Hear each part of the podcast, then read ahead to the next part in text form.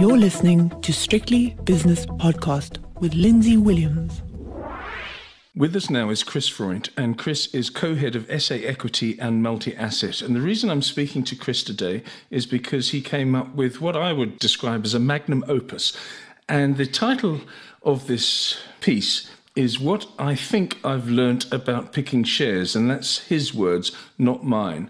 And what I like about this, Chris, and welcome by the way, is that you say what I think I've learnt about picking shares, because that implies that you're going to learn more as your career progresses or you know declines, whichever you like to say. Yeah, thanks very much, Lindsay. So you start out, you enter this industry, normally having come from university, and you say, "Watch out, world."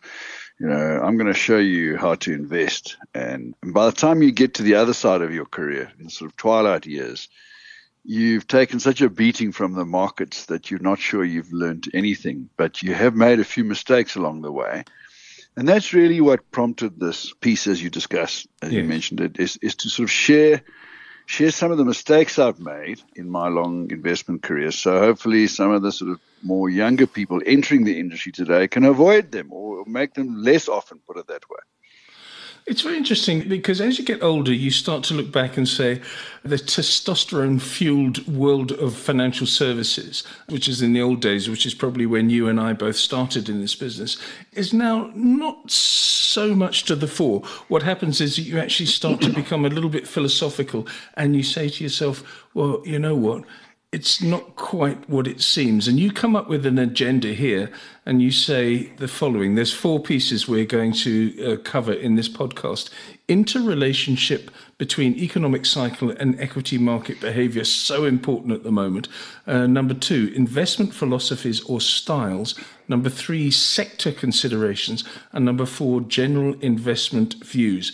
And it's a massive piece and it's really interesting reading. Even i was interested in it and i have the attention span of a gnat. But let's start with interrelationship hmm. between economic cycle and equity market behavior. And as I said, with interest rates going up and inflation rising and stock markets doing different things, what do you make of this first point in your piece?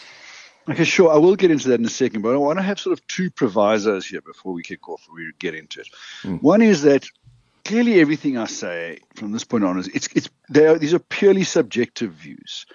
Um, you know that it's it's not meant to be the holy grail of investing. There are probably quite a lot of things which we're going to discuss which people won't agree with, but that is 100% fine because you know there's many ways of investing. And secondly, it's it's also meant it's it's not going to teach uh, or inform people who've been in the markets for a long time too much. It's it's more designed for, for people entering the markets or haven't been in for very long. So, with those two sort of uh, health warnings, kicking off the first point, I've always been a macro guy. I've always been massively interested in exactly this, which is the which is a sort of relationship between asset markets and predominantly equity markets and where you are in the economic cycle. Because yeah. I've had the view that that forms the sort of the, the dominant part of any asset allocation discussion as to which asset class you should be in at which stages. So it's also a useful to know what causes bear markets, what causes you to lose a lot of money uh, every now and then in, in equity markets. And and there are really three types of bear markets. And, and why it's useful to know the difference between them is because what comes after losing this lot of money really does vary depending on what caused it in the first place, what type of bear market it was. So, so recessions normally cause bear markets, but the first one we tend to have is what's called a sudden shock, which by definition is unforecastable. Things like 9/11 planes flying in, or wars, or health scares, witness yes. COVID. I mean, these are these are sudden shocks. They're not economic related per se. And markets usually recover quite quickly from this type of you know sudden loss of, of equity prices or bear market because there's not a lot to fix. You just have to get over the trauma of whatever caused that uh, sudden shock, and then it's it's back to the races again because there's no massive economic imbalances to fix. Just before you go mm. on, w- sure. what I would like to point out is that you talked about 9/11. Okay, it was a moment in time; it was ghastly, and the market fell, and then of course it came back because it, it didn't really affect the economy of the world's largest economy, United States. But when you Correct. get to, when you get Correct. to something like COVID uh, the, the, war in Russia and between Russia and Ukraine is something that we may touch upon later, but maybe not. But the COVID 19 pandemic has changed the way that people behave, and behavior is very important to an investment manager like yourself at 91. Yes, it has. I'm, I'm not disputing that. But COVID by itself, you know, once it went, there, there, there was no as I said, underlying economic imbalance. There was no overdebtedness. The banks weren't broken, or there wasn't sort of a, a massive credit crunch that was caused. It, it, it was it was horrific, and it had an economic impact.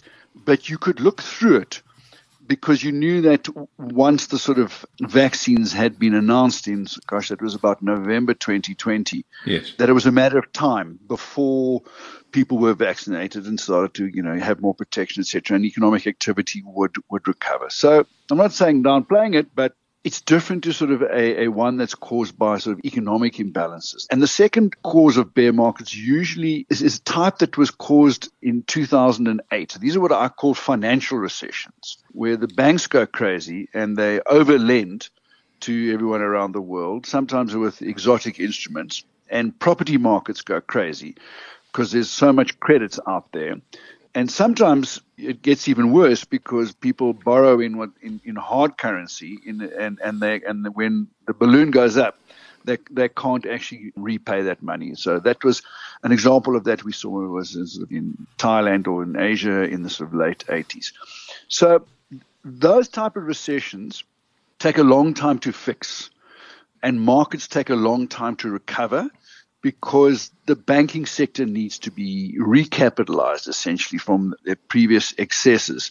You normally have to split banks or the banking sector into good and bad banks, and they need a lot of government help often in recapitalizing them. And, and how fast they get recapitalized and fixed determines how quickly the markets come back up. You know, Japan took decades to do it. The US did it very quickly post 2008, and Europe took a lot longer to do it, and hence it took a lot longer for them to recover. But the third type of recession or cause of bear markets is what I call the sort of vanilla and common and garden recession. And, and that's really what I'm going to focus on in a moment here. And is that what we're seeing now? Is that what we're seeing now? The potential yeah, exactly. of a That's vanilla recession? Now. Is that what Precisely. you're putting forward? Precisely. Yeah, absolutely. I think this is the first time in 20 years sort of we're seeing as sort of the normal recession or, or, economic slowdown, which is due to sort of a, an overheating economy, both from the labor front and from the sort of uh, capital front, and inflationary fears and interest rates getting put up, etc. So let's go into the sort of that type of, of economic cycle. And yes. I, I tend to break up the economic cycle into four phases, Lindsay. I start this analysis at the low point of the recession when things are really bad, but they start to become slightly less bad. You know, you're still in a recession, but the delta, the sort of change at the margin, is getting less bad. It's getting slightly, slightly improving. And so that I call this the first phase of the economic cycle is, is the second half of the recession. Then ultimately, let's just say growth does become less bad and starts to get to a point where, in fact, it goes slightly positive. That's what I call the growth phase of the economic cycle. Mm-hmm. And that tends to last on average. And by the way, everything I'm going to say here is very stylized. It's very on average. Now, no cycle is average. You've just got to work out, you know, what's different about you, this particular cycle. But it's quite nice to have a framework, you know, a standardized framework to work from as a starting point. So on on balance, the sort of the growth part of the economic cycle where you've got growth recovering into positive territory lasts for about two years. And then at some stage, people start to get the impression that this growth cycle is getting nice sort of momentum to it because for the first first while that you're in the cycle, you worry about slipping back into a double dip recession. You know, every now and then some of the economic indicators like uh, something called the PMIs or the ISM indices slip back from this sort of massive bounce that they've had and you get a central bank that raises interest rates because you no longer need these recession like low interest rates. So people don't really have confidence that this economic growth has got sort of longevity. But after a while, enough jobs are created that the real thing that gives economic cycles strength and tenacity is job growth and personal income growth. And there comes a stage when people say, okay, we can see that personal income growth is now strong enough because enough jobs have been created that this economic expansion has legs to it and has sort of, and, and people start to think that central bankers have sort of discovered the holy grail and that this economic upcycle and expansion will go on forever.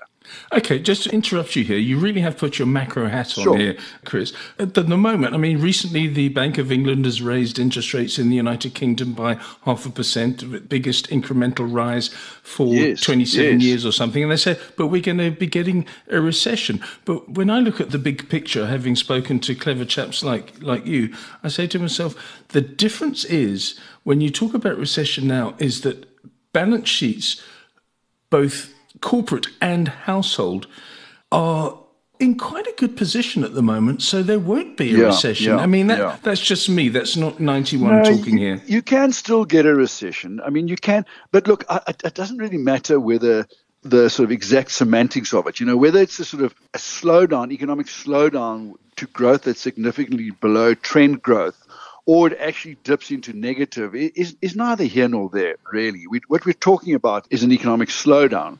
And as you say, everyone right now is trying to, the game in town right now is to try and work out how deep the slowdown is going to be, how bad it's going to be, and how long it's going to go on for.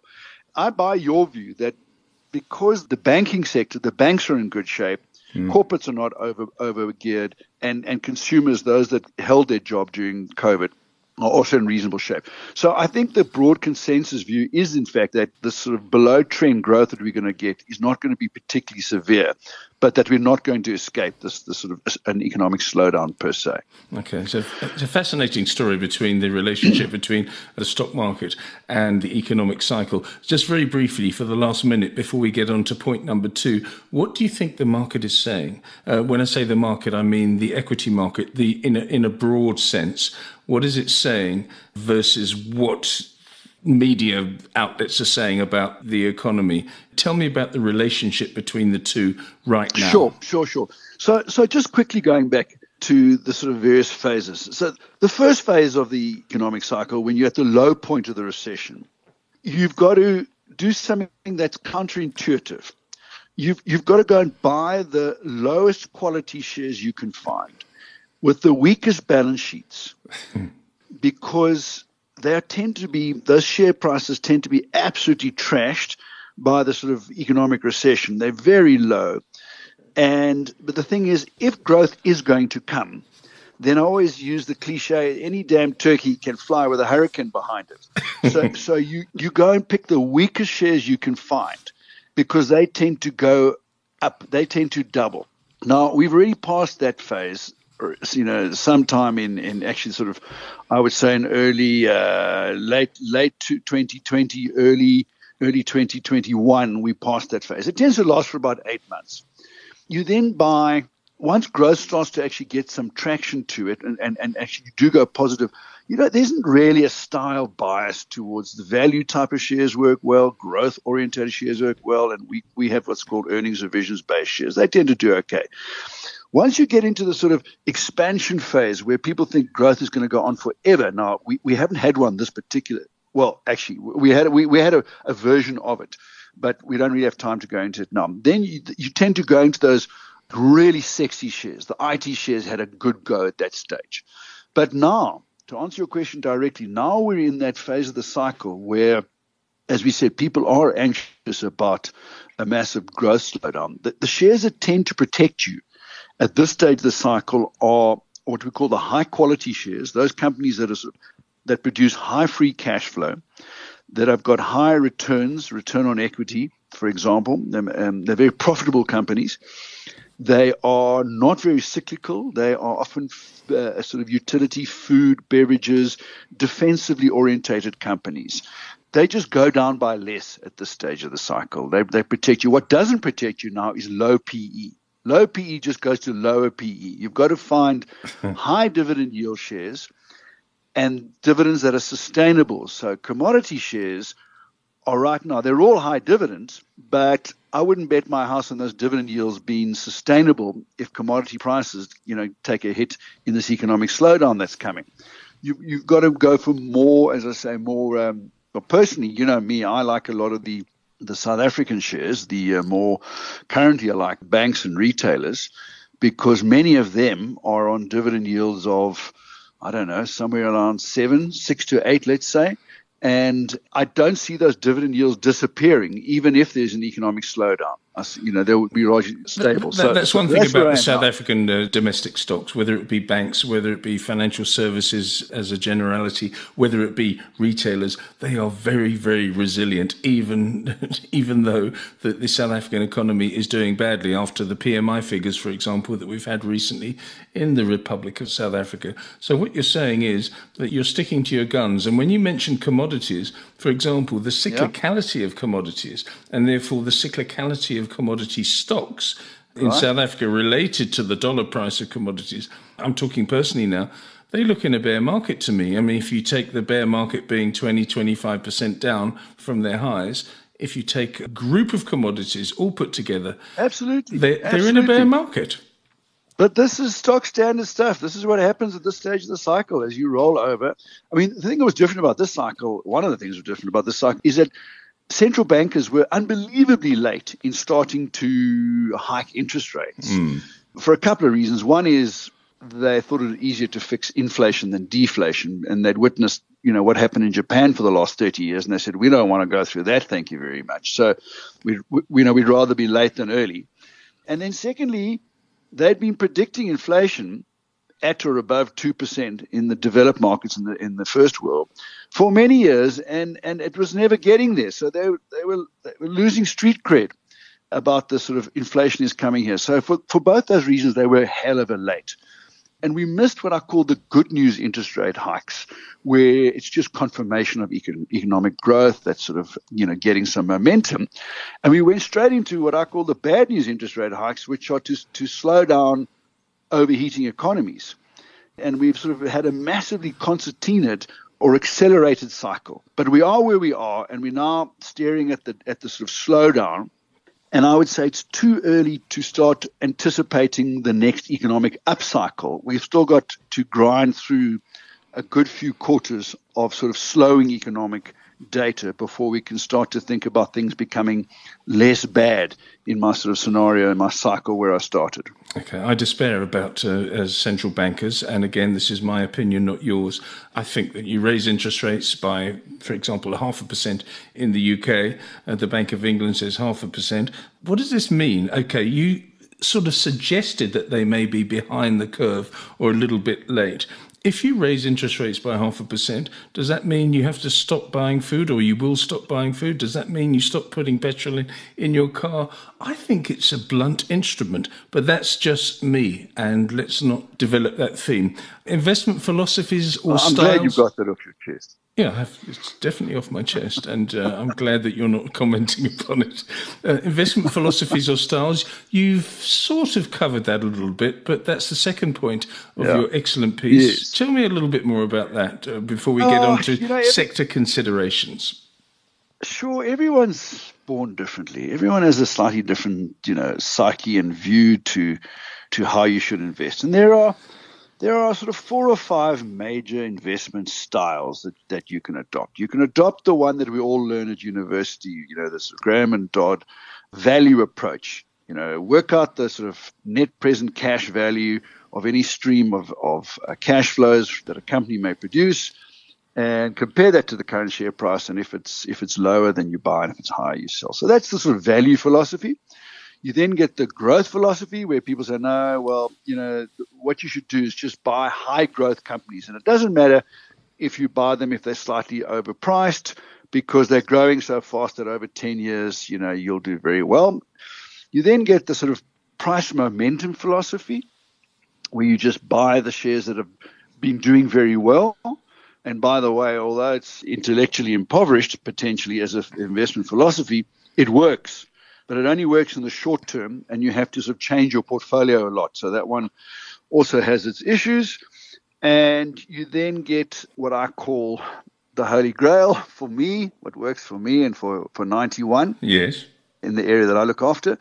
And that's what I call the earnings revisions philosophy, where you look for companies where no matter if the forecast earnings growth is low or high, you don't care if the company's going to grow by 5% or 25%. That, All you care about is going from 25 to 30 or from 5 to 10. And that is not sector specific or stock specific. No, it, no. It's just if it, if someone comes out and says to you, Chris, and, and passes something across your desk and say, listen, this company has revised its earnings by 25 to 30% for the next six months, you have a look at it, and it doesn't matter whether it's agri, which I know you dislike, uh, or whether it's uh, correct, or whether it's a retail yeah, yeah, or banking. Yeah. This is a ninety-one philosophy which has served you so well, well over the years. We've got a couple of sort of different areas, equity areas at ninety-one. We have got a deep value area of guys who I think they're all born depressives, deep value, you know, and, and they just and they just make money when the markets fall by less. And what really hurts them is being sort of having an overweight equity position when markets fall.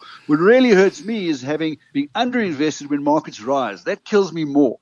so anyway, you know, we have those guys in our office, and and we have growth as sort of quality investors as well, which is more of a long term focus.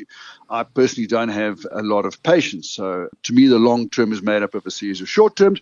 So I'm not in the quality camp either. I'm I'm in with Hannes and I in at 91, the sort of the firmly in the earnings revisions at reasonable valuation. Hannes van den Berg, okay, yeah, exactly. You, you, you, yes, your yes, colleague. So you so, essentially no, you're I sitting just, on the fence between the growth and the value uh, no, investors. No, not sitting on the fence. No, no, we're firmly on the sort of earnings growth improving camp, but just don't pay a completely ridiculous multiple for it. That's that's our camp.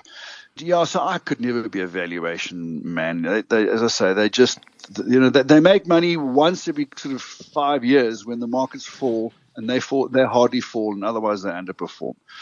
That's probably going to irritate some people.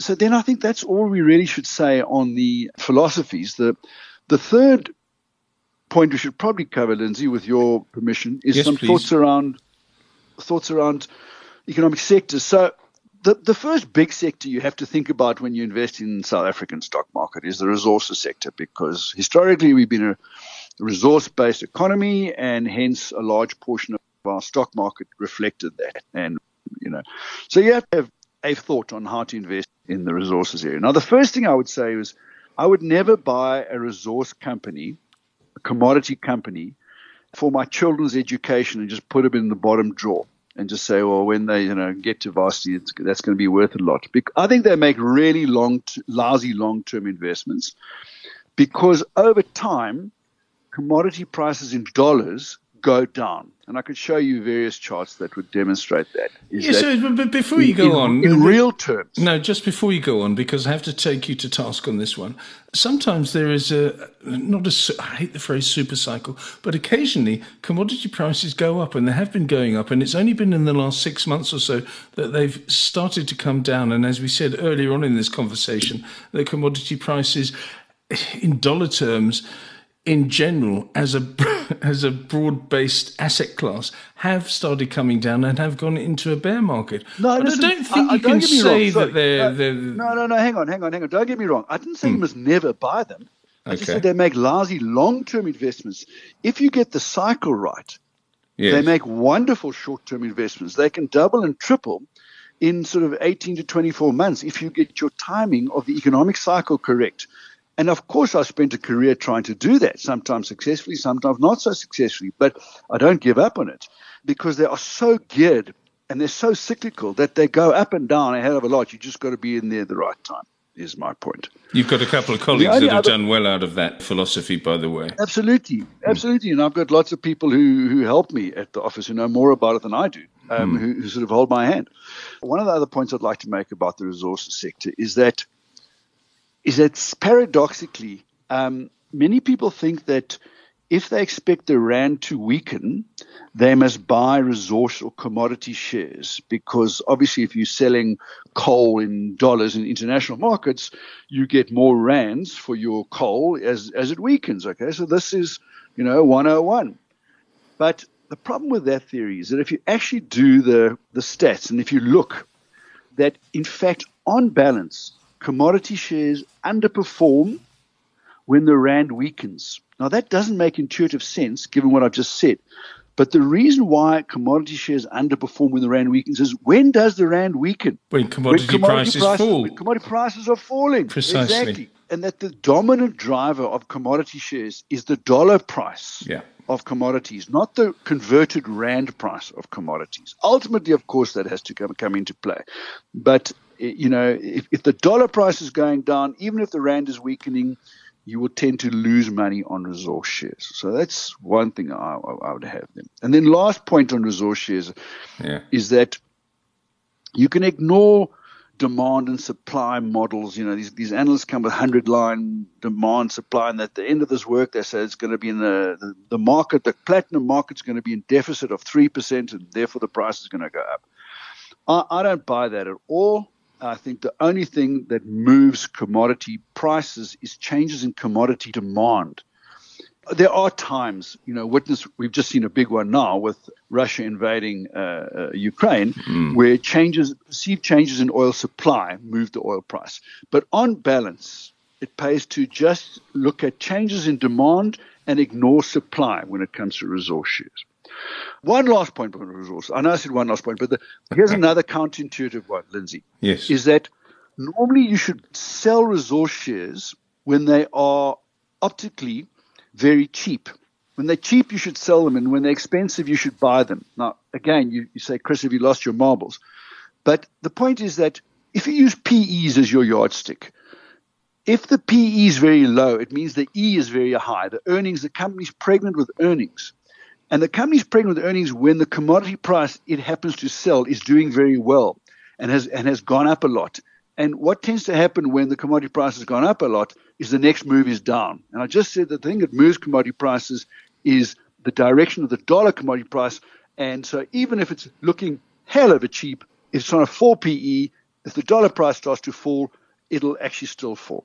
So I guess here ended the lesson on resource shares. Yeah, you got that off your chest, didn't you? If you think I feel firm about that one, this sector, the agricultural sector. Oh, you hate I it. Have, you hate it. I've lost more money in the agricultural sector than I've had hot breakfasts, in the sense that I hate it because it's it's it's so unpredictable. You know. So why did you invest in it in the first place? Well, I was young and stupid, and you know, for example, fishing company. I remember losing a lot of money many years ago buying Iron Jack. Oh yeah. And it was going swimmingly, so to speak. And, you know, the results were out in a couple of months. And I checked with the company management and after their, their public results announcements that no, it was all going well. and then lo and behold, they come out with a shocker of a result. And I said, well, what happened? They said, we just couldn't find the fish the fish that come, the fish that go. Okay, well, don't you know, get specific they, now. But what you got to, what you're saying is, uh, you can't predict the weather. You can't predict the soil density. You cannot predict how many fish there are going to be in the Western Cape correct, because of uh, uh all the chickens sort of are going to get sick. unpredictables. Whereas most of the, the sectors that you invest in, you as 91 in your strategy, you can at least try and predict. But agriculture, yes. it's all over the place. Yes. That's what you're saying. And, and, people say that agriculture is cyclical. It's not cyclical because if it's no, cyclical, there's a cycle that you could try. It's just volatile and, and it's unpredictable. Okay. So so avoid the avoid the agricultural sector like the plague. Let's try and wrap this up in the next five minutes. Sectors. Okay, you don't oh. like agriculture, and I, I, know you've got a. you're actually quite vociferous. I, I do like banks. Okay. I do like banks. But just but just know that they can be risky because people don't quite understand that there's sort of uh, leverage ratios, there's sort of debt to equity ratios for a bank by definition has to be very high and they tend to have 10 to 20 times uh, leverage. So if something goes wrong and they don't have enough capital on their books, then it can go very badly. So I do like banks, but I paid, or we and my, we've got a fantastic banks analyst at 91. Yes. He pays very close attention to the amount of capital on the bank's balance sheet and their liquidity management. So, like banks, but there's some serious risks, both liquidity and capital that you have to keep very big eyes on. But uh, investment. Before you go on, I mean, I'm I'm just a layman, but from the years of uh, broadcasting and speaking to clever people like you, mm-hmm. and at 91, is that their uh, capitalization is world class. And even though that the even though the economy yeah. has its ups and yeah. downs and mainly downs recently, they seem to do quite well, yes. or they maintain. 100% right. 100% right. They maintain their we uh, have equilibrium. financial regulators. Exactly. We have wonderful banking and financial regulators. Precisely. They are Which first is, world, and it helps. Exactly. So if the All economy right. ever does turn around, then the banks and the financial services sector will do incredibly well. Uh, another sector, please, before we get on to the wrap up. Okay, cool. Well, first of all, investment banks, you know, like JP Morgan, Goldman Sachs, Citi, Merrill's, whatever, mm. they are lousy investments because in the good times, the staff take all the cash in disproportionately large bonuses. And in bad times, the shareholders are just left picking up the can. So okay. I, I find those you should avoid. Insurance sector is you can do well. It's just bloody complicated. It's really really difficult to work at what's going on in an insurance company because management can make the earnings whatever they feel like. Um, and you, it's changes in the balance sheet that really are important in insurance companies, something called embedded value, but I won't go into that. Asset management can be good, but I've also learned people get confused between their own personal brands as, a, as an individual and, and as a company they work for. They think that they're a good fund manager, so they say, well, everybody loves me, and I'll go and start my own office at home put my name on the door, and they hell of a surprise when no one actually comes to them. And all these people that thought they was a genius previously just don't arrive because really companies are very conservative with their retirement funding and they trust the big brands. Retail sector can do very well for you if you get your timing right. It's quite a cyclical sector, but don't forget that the companies sometimes get the fashion risk wrong. They're predicting that pink dresses are going to be the next big thing, and they just simply get it wrong, and they have these massive write-offs. And then the weather sometimes, just like agri shares, sometimes weather hurts these guys a little bit. You know, it rains too much in summer or it's too cold. It's it is a hot winter or something like that. They don't sell jerseys. So just watch that as well in the retail sector. But uh, you, you can make good money there as well. Small caps, I don't particularly like. I mean, I, what's not to intuitively, we all want to buy a share that's got a very low price. Let's say it's less than a rand a share. It's like 50 cents a share. Right. Because you think that the chances of a 10 bagger are far greater when you buy a share at 50 cents than to buy a share at 50 rand. Okay. So that's the sort of seductive part of a small cap buying small shares. The problem is though, and people do, some people do this very well. I just don't. The corporate governance in small companies is often not what it should be or not as good as large companies that have got, you know, an audit committee or a remuneration committee. They tend to be dominated by one Makulu boss who started the company, who bosses the board around. So the risks in a small cap can can can can be quite high because corporate governance is not what it should be. So I guess that's uh, the end of some views on. I've got a few other views, but that's most of them on sectors. I think, uh, I think you put forward your, your views, and actually you've been um, quite forthright in your views. The final paragraph I'm looking at, I think it's slide number 46 or 47. It says here, "Appreciate that luck plays a big role." Well, of course it does, but on the other hand, I think 20, 30 years of experience also plays a big role as well. And you talk about both bad and good luck what you're saying here is you're still learning. I mean, even speaking to people like me oh. and speaking to uh, your, your colleagues and uh, other people at dinner parties and that sort of thing, you're still learning every day, Chris Freund. Geez, are you kidding? You go to your grave learning here. You go to your grave not sure that you, you, you, you know how it works and you've spent 30, 40 years trying to do it. Mm. But I mean, and this luck thing is important, hey, because you know, we, we kid ourselves in this industry often, you know, when things go. I remember not owning SAB many years ago when it was bought out by Anheuser-Busch. Yeah. And cursing my bad luck because, in fact, if there hadn't been an acquisition, it would have been a jolly good idea not to own it because SAB was particularly struggling at that time. And it was, and it was the share price wasn't going to go anywhere without this acquisition. And there'd been talk about this acquisition for years and it never come off. And it was a risk that I knew about. I've been talking about this since I was 26 years old. Yes. So you remember that. You've just remember when you get lucky, like make a mental note of it. And I'll tell you one last quick story is that when I joined what was then Investec Asset Management in 2006. Right. So for the first four months, it went reasonably well. I think they thought, you know, we've got a good one here. but then there was a massive emerging market crisis, as we used to have every two years uh, in the sort of 90s and 2000s. And Edgar's went to hell in a handbasket. I don't, I don't know if you if you remember that. And the whole retail sector, 2006, hmm. and there were massive meetings organized at Investec about what to do with Chris's portfolio, and I was busy dusting off my CV. And lo and behold, Bain Consulting or Bain came and made an offer out the blue for Edgar's at about a 40% premium. Mm. It not only lifted the Edgar shares I had, it lifted all the other retail shares I had, and quite frankly, it saved my career. um, and I've never forgotten that moment. And I've always tried to just have some cognizance of when you get lucky as well as just moan about all the bad luck you have in investments. Chris, such an illuminating and also, frankly, brutally honest chat. Informative and entertaining as well. Chris Freund is the co head of SA Equity and Multi Asset at 91 in Cape Town.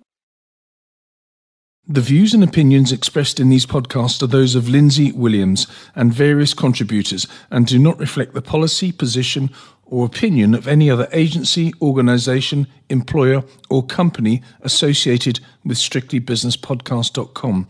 Assumptions made on the analyses are not reflective of the position of any other entity other than the speaker or the author. And since we are critically thinking human beings, these views are always subject to change, revision, and rethinking at any time. Please do not hold us to them in perpetuity.